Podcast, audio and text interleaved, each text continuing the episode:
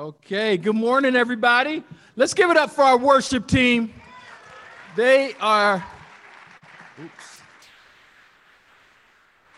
doing an amazing job. And uh, I, I, do, I want to thank the, the, uh, the Mitchells for, for sharing our communion thoughts this morning. That was very, very encouraging. And our dear sister Leslie Peters, was that not a warm welcome? Thorough. Uh, it's great to be together this morning. And if uh, you're visiting, uh, again, welcome to the Garden State Church. Um, you know, next Sunday is going to be an absolute blowout. This room is going to be filled to capacity. Uh, there won't be any kids. Uh, and the women are going to be engaged and inspired, and women are going to be seen and heard. Uh, I know that because unfortunately, my wife and Desiree uh, Cooper are not here today because the enemy's trying to get them down, and uh, they're both sick. So, um, you know, we could keep them in, in our prayers and not just them. I, I, got like three other messages this morning. Man, my wife is coming down with flu like symptoms, and I'm like, wow, God is getting ready to do something awesome. And uh, you know, it, it's it's good to uh to, to know that. But uh, I want to ask you to turn your Bibles to Acts chapter 4. We're going to continue with this series that we've uh, been discussing about the first century church and the characteristics of that church. And one of the, the, the, main themes in verse 42, it says, they devoted themselves. There was a inward motivation that moved this group of people that, mind you, did not know each other for very long and were brought together uh, for a, uh, a, a festival, the day of Pentecost. And from that incident, from that that that um that celebration, God decided that this was the time. And you know, you read in Acts 1, there was only 120 disciples at the end of Jesus's ministry. And um, it was amazing when, when you read that. Um, if you, haven't read it in a while, I, would encourage you to read it. But I, I just want to kind of highlight some things real quick. You know, Jesus has died, and this group of 120 are there, and the Bible says he spoke to them for 40 days about the kingdom of God. You know, that's like two years of college. If you stop Think about it. Add up the time. We don't know if it was eight hour days or 10 hour days, but 40 days he spoke to this group. And then they're remembering he he he used to be dead. And now they're eating together. I'm sure there was some laughs. But for 40 days, he talked about the kingdom of God. And then that day came where he says, Hey guys, stay here. You're going to receive power from on high and stay in Jerusalem. I got to go. And all of a sudden, he starts to ascend up in the air. And they're all sitting there watching their Lord ascend up to heaven. And he gets to a point that they can't see him anymore. And these two angels come and say, Hey, what are you guys doing? What are you looking at? And they're like, uh, I'm not sure. They go back, and the Bible says that they, they were constantly in prayer and they were praying and praying and praying. And then, boom, God delivers. The Holy Spirit comes. And these guys are now speaking languages that they never studied, that they never knew, And the people from all over the world are saying, Whoa, whoa, whoa, what is going on here?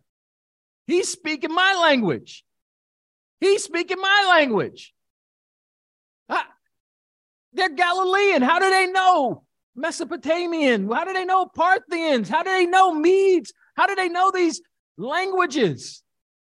Well, the Spirit was working. And then people said, nah, man, they're drunk. they had a little too much last night. And Peter says, no, no, no, let me explain this to you. And Peter goes on and he explains from the prophet Joel, and he, he takes the Old Testament and he says, hey, here's what's going on God's kingdom is coming. And he steps up and he preaches the first sermon. And he talks about Jesus. And everybody is like, whoa, what in the world is going on here? And they're convicted. And that group of 120 in one day saw 3,000 baptized. I say that because you got to just picture this. These disciples were now entrusted with a mission from Jesus. They now had on their minds and on their hearts to go to every nation of the world. They had to deal with thoughts from the past. Peter, I failed him. I, I denied him. The other guys, we deserted him. We left him. And now Jesus says, Hey, the baton is in your hand. And they felt a responsibility that they never had uh, felt before. In fact, Judas was also now gone. And they had to replace Judas. And I saw a pattern in the scriptures. You know, when things happen in, in, in the scriptures, it's, it's great to look and see patterns. Well, the pattern was, hey, we need to replace someone. And so they go to the scripture and they remember what the Psalms say and say, hey, you know what? We need to replace this one of leadership. And then they came together and they had some discussion and then they prayed. You know, when you make decisions, it's a great way to do it. Go to the scriptures. What does God say about this? Hey, let's talk about this. How we do. And then let's pray before we decide to do whatever it is that we're going to do. Just a little side note. So they do that and they choose him and uh, Matthias. And, and as I said, you know, Peter preaches that message, 3,000 are added to that day. And the church begins. You know, every Christian should experience rich and meaningful relationships when you are in Christ. That's what the first century church experienced. They came together and they experienced something that was amazing. What was the foundation of their success? What motivated them to create and sustain the kind of relationships that attracted so many people to want to be with them? They devoted themselves. And what did they devote themselves to? Well, last week we talked about to the apostles' teaching. Today we're going to get into prayer. But they were also devoted to fellowship and to the breaking of bread. And I think it's so key that as we think about these things, that we remember our first century brothers and sisters. You know, this word devotion in the Webster Dictionary defines as the fact or state of being ardently dedicated and loyal. Ardent characterized by warmth of feeling typically expressed in eager zealous support and or activity i don't like that definition I like definition two fiery hot. These people were addicted, they were fiery hot for the word. They were fiery hot for prayer. And you know, it's amazing as you think about it. But what was it all for? It was all about Jesus. Because they saw a dead man walking, talking. They saw a dead man come back to life and now tell them, hey, here's what I have in store for you. See, the Bible is a collection of teachings of the Old Testament prophets and the New Testament apostles with Jesus as the cornerstone. Acts 2 tells us uh, that the first century church was devoted to God's word. S- write this down Second Peter chapter 3, verse 1 and 2. He says, This is my second letter to you, dear friends. And in both of them, I have tried to stimulate your wholesome thinking and refresh your memory. I want you to remember what the holy prophets said long ago and what our Lord and Savior Jesus commanded through the apostles. See, the apostles' teaching remind us what Jesus commanded. And one of his main commandments was to love one another. John 13, verse 34 and 35. So now I'm giving you a new command love each other just as I have loved you. You should love one another. Your love for one another will prove to the world that you are my disciples. See, God created us with relationships in mind, and He wanted the hallmark trait of our relationships to be love. You know, our natural state is to desire intimacy through relationships with God and relationships with one another. God taught us how to build relationships by sharing with us the details of his relationship with his people in the Old Testament and then through his son Jesus in the New Testament. See, because the first century church was devoted first to God, they became great relationship builders. See, we will become better at relationships when our focus is on imitating Jesus. See, well, what was Jesus like? Remember Jesus? He loved the unlovable. He loved the uncontrollable, the immoral, the obstinate. Jesus was patient with the distracted and the critical. He reached out to the notorious, and I'm not talking about the BIG. He wasn't around then. But what I love about Jesus is he wept over the loss. He wept over the loss. See, Jesus commands that we love one another and exemplified this through his life as the standard for us to live up to.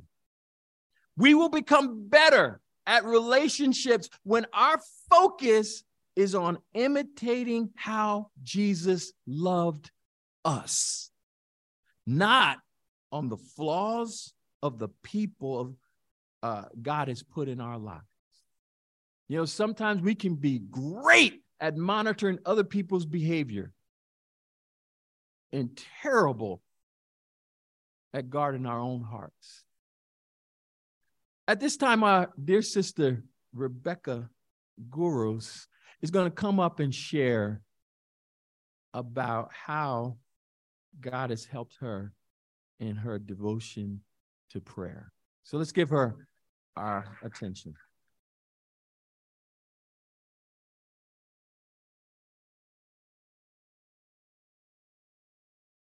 Okay.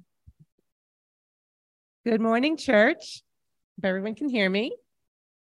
As Russ said, my name is Rebecca, and I am a part of the Awesome Edge Ministry here in New Jersey, which is the amazing singles ministry, as Leslie shared earlier. And I'm also a part of the Mission Possible Life team because the mission is possible.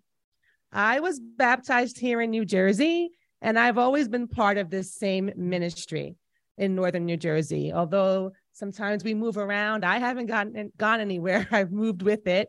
So this is my home. So good morning, family. Today I was asked to share my convictions about prayer. So let me say up front that prayer is actually not one of my strengths. So I'm going to confess that right off the bat. I'm not up here talking about uh, I don't like I'm an expert or anything. I'm not here as an authority or anything or anything like that. It's actually one of my weaknesses. Uh, what I tend to do is I tend to read a lot, read the Bible a lot. I read books about the Bible. I research, and then I tend to be in my head a lot about things before I pray. And so when I see Jesus' example, when I see that he frequently withdrew to solitary places to spend time with, with, with his father, I know that God wants me to have a life devoted to prayer. But as I said, it's been a weakness for me. Now, just because it's not my strength, that doesn't mean that I shouldn't strive to be more like Jesus in this area. I believe I need to make every effort to grow in this area. And I shouldn't just say, well, that's just not me, right? I know that I can have victories through God, even though my prayer life doesn't look like Jesus is, exactly like Jesus is, but how could it, right? So, again, I'm just sharing my testimony today, my testimony of how God the Father and Jesus and the Holy Spirit are empowering me to have a life devoted to prayer. And I hope that my testimony will give glory to God. Last week, Russ did, as he said, started our series on they devoted themselves from Acts 2:42. And if I were asked to share about how I devoted myself to the apostles' teaching, I would have been so excited. yes, I can share about that, right? But then I might have been tempted in my pride to come up here and talk about how I can do that, right? Um, as my strength. And I believe God wanted me to intentionally focus on coming up here and sharing from a point of weakness. My prayers to God tend to be short, cerebral in my head, factual. I can open up the Bible for hours, as I said, and listen to sermons online and lessons about the Bible online. But if I'm going to be devoted to God's word, I need to make every effort to look at Jesus's life and look at what deed he did to have victories. And I've had victories. So let me share um, a few years ago, a lot of you know, family, that my mom was diagnosed with pancreatic cancer. And during that time, a lot was going on. A lot was going on in my family, a lot was going on in my life. Health things were going on, and it was just overwhelming. The weight of the world was on my shoulders. And there's those times for me, I don't know if anyone can relate, when I open my mouth to pray and there are just no words. There were just no words at that time. And you see, being devoted to the apostles' teaching, being devoted to the word helped me in those moments because I had memorized prayers. There are prayers in the Bible, there are prayers in the Psalms. Our Lord and Savior taught us what we all know as the Our Father, the Lord's Prayer. So when when there, when there are those times when there are just no words, God, I just go to one of those Psalms Psalm 121 is one of my favorite. I lift up my eyes to the hills. Where does my help come from? My help comes from the Lord, the maker of heaven and earth. He will not let my foot slip. He who watches over me, I make it personal, will not slumber. He who watches over Israel will not slumber nor sleep. The Lord watches over me. He is my shade at my right hand. The sun will not harm me by day, nor the moon by night. The Lord will keep me from all harm. He will watch over my life. He will watch over my coming and going, both now and forevermore. And sometimes, church, that's all I can say. That's all I can say when I saw my mom wither away from cancer. That's the first thing that God has done to help me to have a life devoted to prayer, is to give me his word, to give me his word. The other thing, church, is that he's given me people in my life who know me. They know I'm very in my head. They know that before I pray about something, I've thought about it, I've read about it, I've researched it, I've planned it, I wrote it down. They know me. These amazing sisters say, Do you want to pray? These amazing sisters say, Let's pray. And there are times when I say, Okay, you pray. You pray and I'll listen. and maybe at the end of that amazing prayer, I'm able to say a few words or just pray in my spirit, pray in my heart. I know God is hearing me during those times. So having people in my life helps me. The, the people that God has put in my life help me to have a life devoted to prayer. And there have been victories in my life. There have been victories in this area. I look a little bit more like Jesus today than I did yesterday.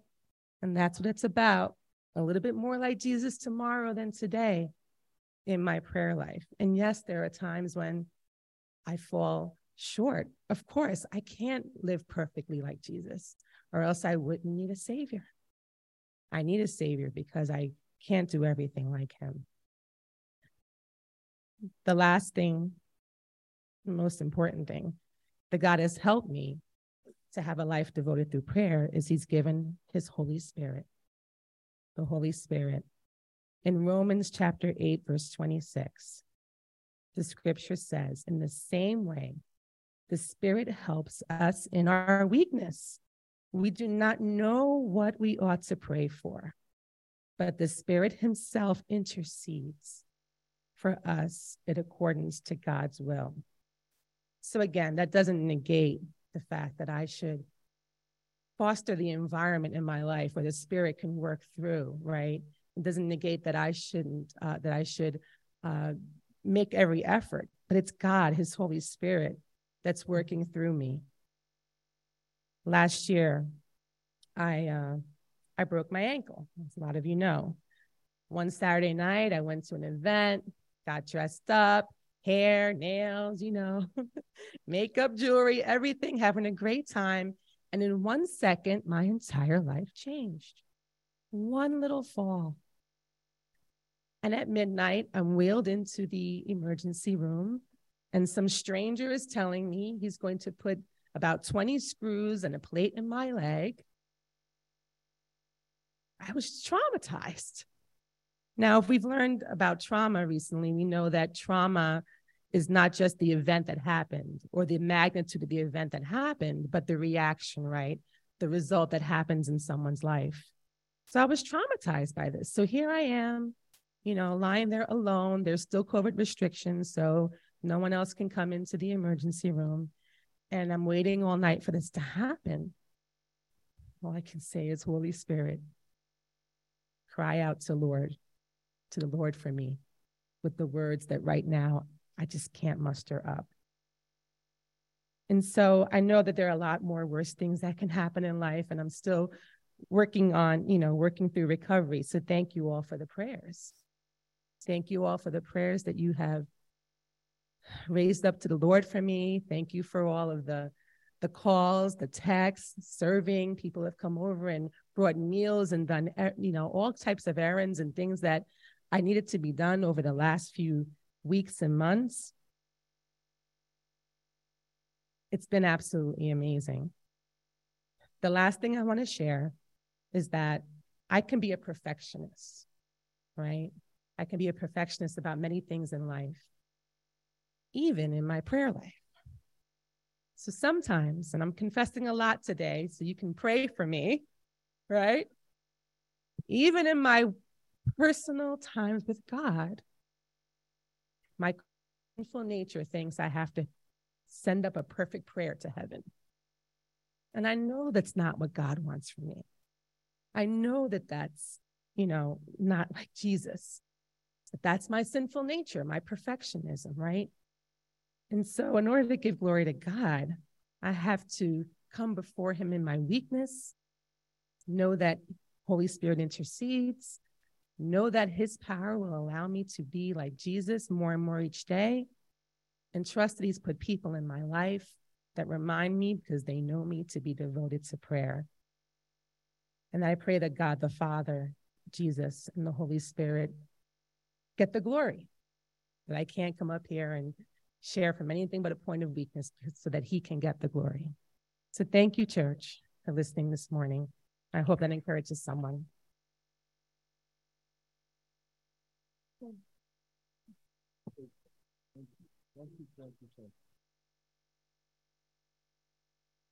Wow.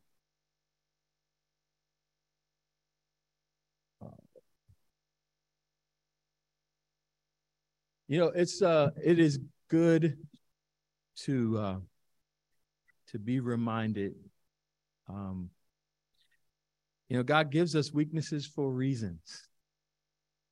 And uh, Rebecca, thank you for sharing vulnerably and um you know, just being a great example. Um and uh, you know, openness and and you know, I don't know why uh, we switched it up there, but now I think I understand. You're awesome.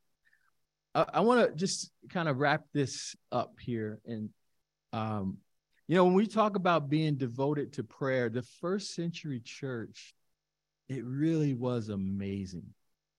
You know, I want to ask you to turn your Bibles over to Acts chapter 3. And, and I'm not going to kind of read, but kind of uh, cite a few things. You know, in that time in the first century, in in um, the cities of, of the empire, the Roman Empire, the forum bell rang the beginning of the day at 6 a.m. every morning. And then it would ring again at 9 a.m. And this ringing of the bell went along with their commerce and with how life kind of went. And they would ring this bell. And uh, and then it would ring at lunchtime at 12. And then uh, you know, citizens, they would call back to work at three o'clock, it would ring again. And at the close of the day, the, the day's market would sound again at, at six o'clock. And so there's these ringing of the bells. And every part of daily life in Roman culture eventually came in greater and lesser extent to be ordered by ringing of the forum bells. And this kind of included the Jewish prayer. And so here in Acts 3, we see Peter and John, what does it say? Going to the temple at a time of prayer. And when they were going there, they run into this beggar and they end up healing him. And it created chaos. But it's like they begin to set up their lives in a way where there was this structured prayer time. Now, what's interesting is that we know from this story it caused great persecution and they were brought in, they were threatened, and you know, and then something awesome happens. But if you if you go to Acts chapter 10, okay, stay with me. We know that Peter was called to go to this guy Cornelius's house, right? And Peter decides because this wasn't in Jerusalem, it was in uh, Joppa, he goes to the roof. Why Peter going to the roof? And what time was it? It was about 12 o'clock. And so Peter's up there. He has this vision uh, filled with both clean and unclean animals. Again, happening at noon on the rooftop because he was going to pray. And the directive that Peter received during this devotional was God was saying to him, accept all as clean. And Peter's like, really? And uh he um you know kind of going back and forth and no i've never eaten this and you know I, I'll, I'll never do that and and and yet peter didn't realize what god was doing. It was at that moment that that that prayer time and then what happens right after that god opens the door for the gentiles and what happened in acts chapter 2 when they begin to speak in tongues happens at cornelius's house those are the only two instances in the scriptures where you have these speaking in tongues uh, uh, situation where, you know, okay, what's going on? Well, God opened the door for the church. Now he's opening the door for the Gentiles to say, I want all people from everywhere, not just Jews. But the, the, the point I'm trying to make, this was centered around prayer. This was centered around prayer time. Church, what would happen if we, as his people, were devoted to prayer? And I don't mean just having, you know, prayer times. And again, I'm not sure where you're at this morning with what you're hearing about your prayer life and, you, and you're thinking. But what I want to encourage us to, to understand is if we want to experience the power that God displayed in the first century. And as Rebecca made that great point, the Holy Spirit, there was something unleashed because the Holy Spirit was involved. And I think, wow, how different would we be in the impact we would have if we were filled with the Holy Spirit and praying the way that they prayed. Turn to Acts chapter 4, and I want to kind of wrap up here. Acts chapter 4. Acts 4. And in that same story, I was talking about where Peter and James are, are arrested. They get released. Okay, my, you know, come on. Hold on.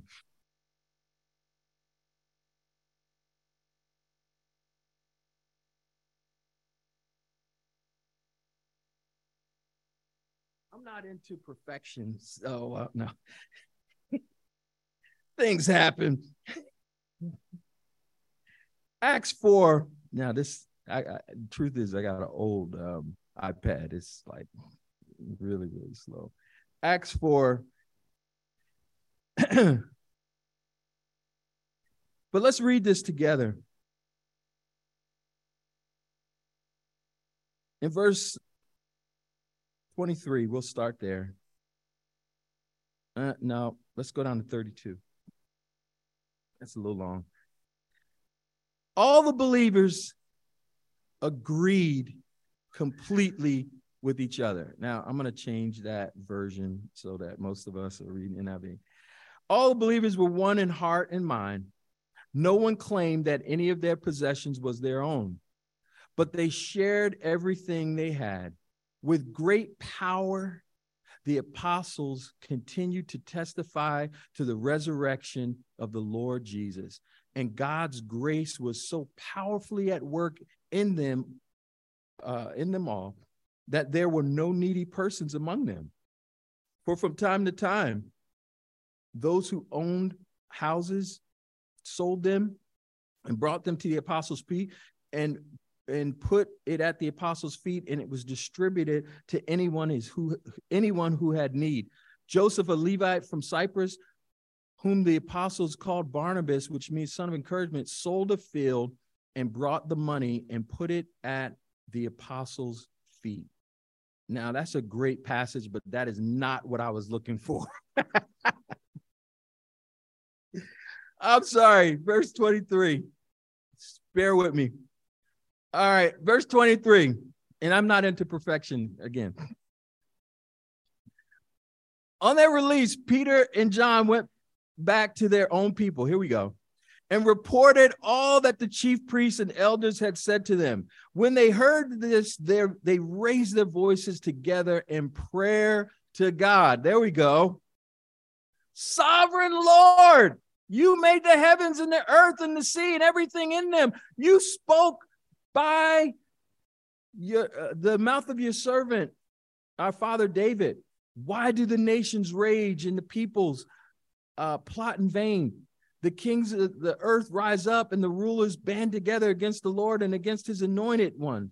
Indeed, Herod and Pontius Pilate met together with the Jew- Gentiles and the people of Israel in this city to conspire against your holy servant Jesus, whom you anointed.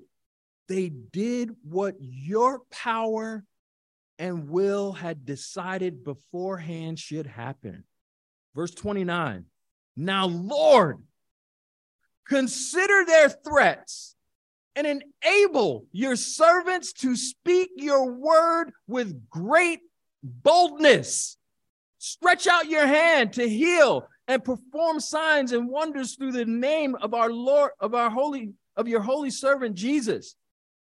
After they prayed, the place where they were meeting was shaken, and they were all filled with the Holy Spirit and spoke the word of God boldly.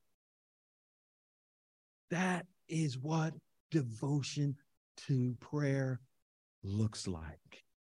Spirit filled disciples crying out to their God. And what does he do? He fills them with the Spirit. And when you're filled with the Spirit, you speak boldly. You're not quiet. You're not silent. You're not hesitant. You speak boldly because you've seen the one that's been resurrected from the dead. And you know he's coming back. Not only that, you've received a message. You've received salvation. You now have a hope that is real. And you are in God's kingdom. You know, sometimes we get really affected by what people say outside church. You see what and how to respond to persecution? Go get with your friends, say a prayer, and speak boldly. That's how you respond to persecution. Why? Well, because you know that Jesus said, well, that's going to come along with the life. You're not surprised. But let me ask you a question this morning, church. Are you devoted to prayer? If not, what are you devoted to? Think about it. What are you devoted to? Let me ask it another way. What occupies your mind and your heart? What is really going on inside? What is it that you really, really, really, really, really, really want? And those things are not bad in and of themselves, but devoted, fiery hot. Why? I want to be like Jesus. See, I want to share something real quick. You see that picture right there? Yesterday, the teens had an event at Rockaway Lanes. And uh, something happened. You know, Sari wasn't feeling well. So we kind of had changed our plans. I said, you know what? I'm going to go hang out with the teams, see some bowling. I did have my bowling bag and my bowling shoes in the car. And I said, eh, you know what? I'm not bowling. I'm just going to go and encourage. But you know, in Acts 2, there is a promise that God makes. He says, This promise is for you and your children, and for all who are far off, for all whom the Lord our God will call.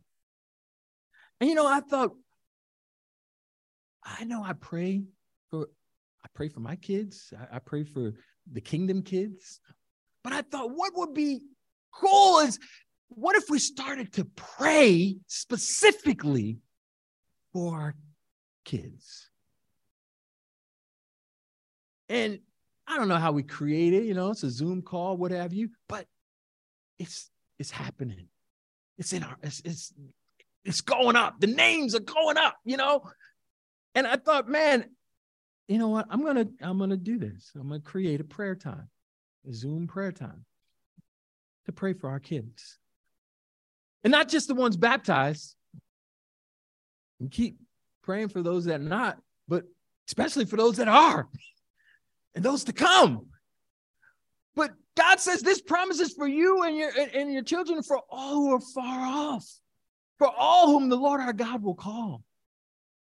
You know, it's clear that praying for people moves God's heart and it moves our heart. And you know what it also does? It endears us to people. You know, it's not surprising that the first century church was, the, was, was known for its devotion to prayer, but it was also known for its being family and having relationships that attracted people that said, I want to be a part of that. Devotion to prayer is what's going to keep our heart, our heart's relationship focused. Let me just say this. Sometimes we talk about people and don't pray for them. We need to talk to people, pray for people, but don't talk about them if you're not going to talk to them. Now, if you want to talk to them, you, you can say whatever you want. Let's pray for each other. And just as it as it happened for the early disciples, prayer will fuel our passion to live and to pursue God's purpose. And if we are all filled with his spirit and praying because we realize what God's given us to do in taking the gospel to northern New Jersey.